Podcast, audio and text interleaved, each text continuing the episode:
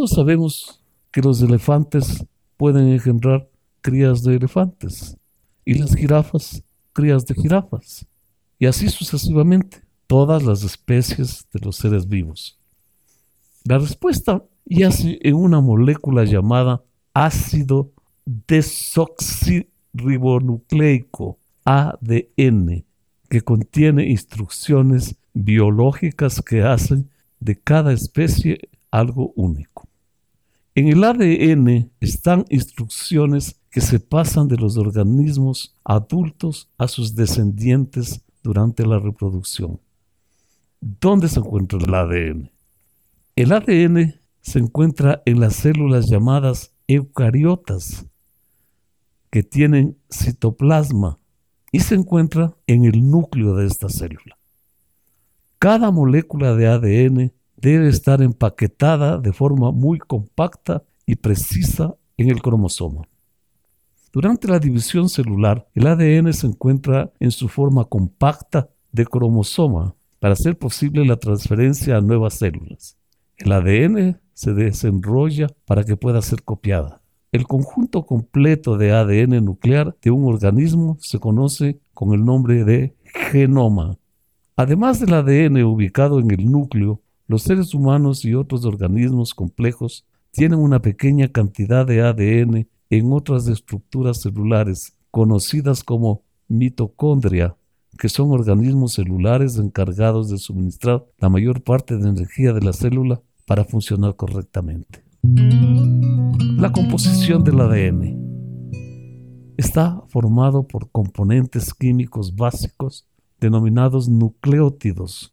Estos componentes básicos incluyen un grupo fosfato, un grupo de azúcar y uno de cuatro tipos de bases nitrogenadas alternativas.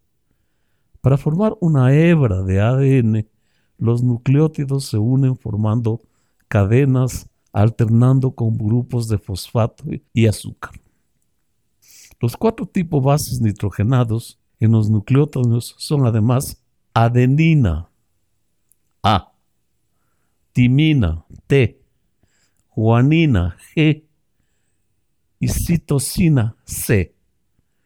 En el caso de los seres humanos, la colección completa de ADN es el genoma humano. Consta de 3 mil millones de bases organizadas en 23 pares de cromosomas y conteniendo alrededor de 20.000 genes. ¿Qué hace el ADN? El ADN contiene las instrucciones que un organismo necesita para desarrollarse, sobrevivir y reproducirse.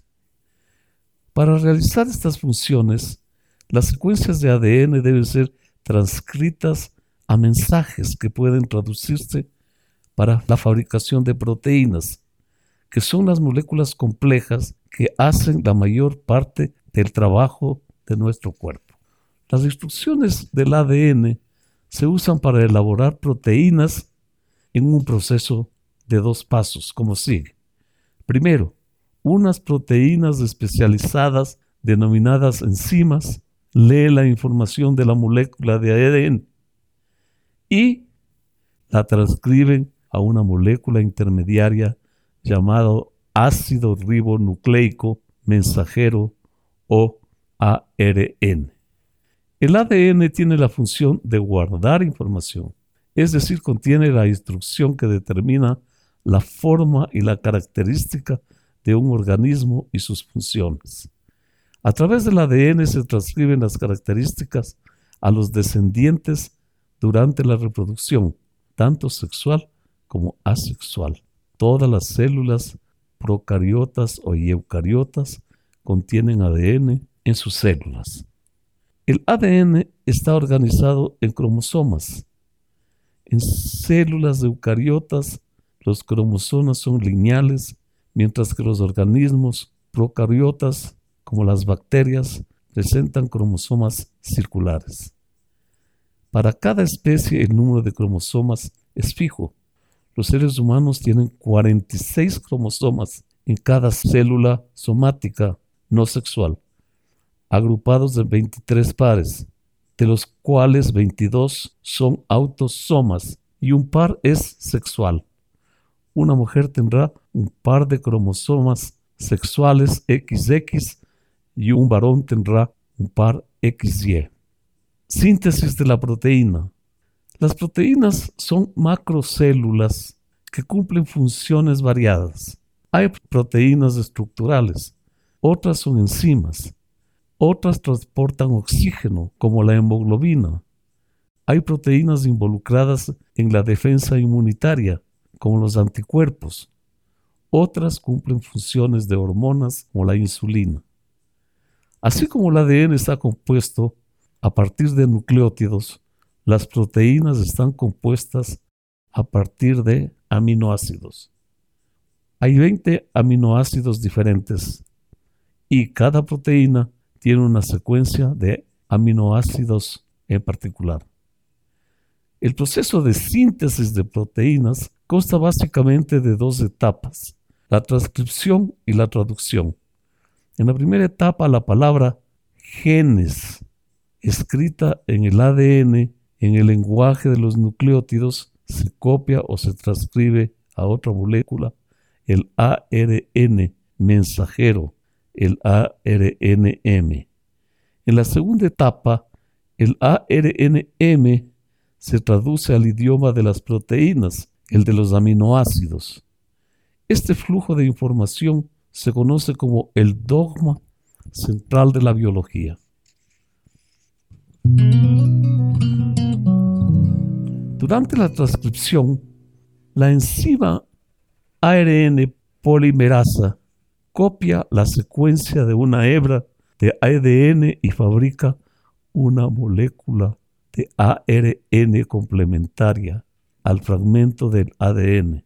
El proceso es similar a la réplica del ADN, pero la molécula nueva que se forma es una cadena simple y se denomina ARN. Se denomina ARN mensajero porque va a llevar información del ADN a los ribosomas encargados de fabricar la proteína. El ARN o ácido ribonucleico es similar al ADN, pero no es igual. El ARN se diferencia del ADN en que es una cadena simple en lugar de azúcar dexoribosa.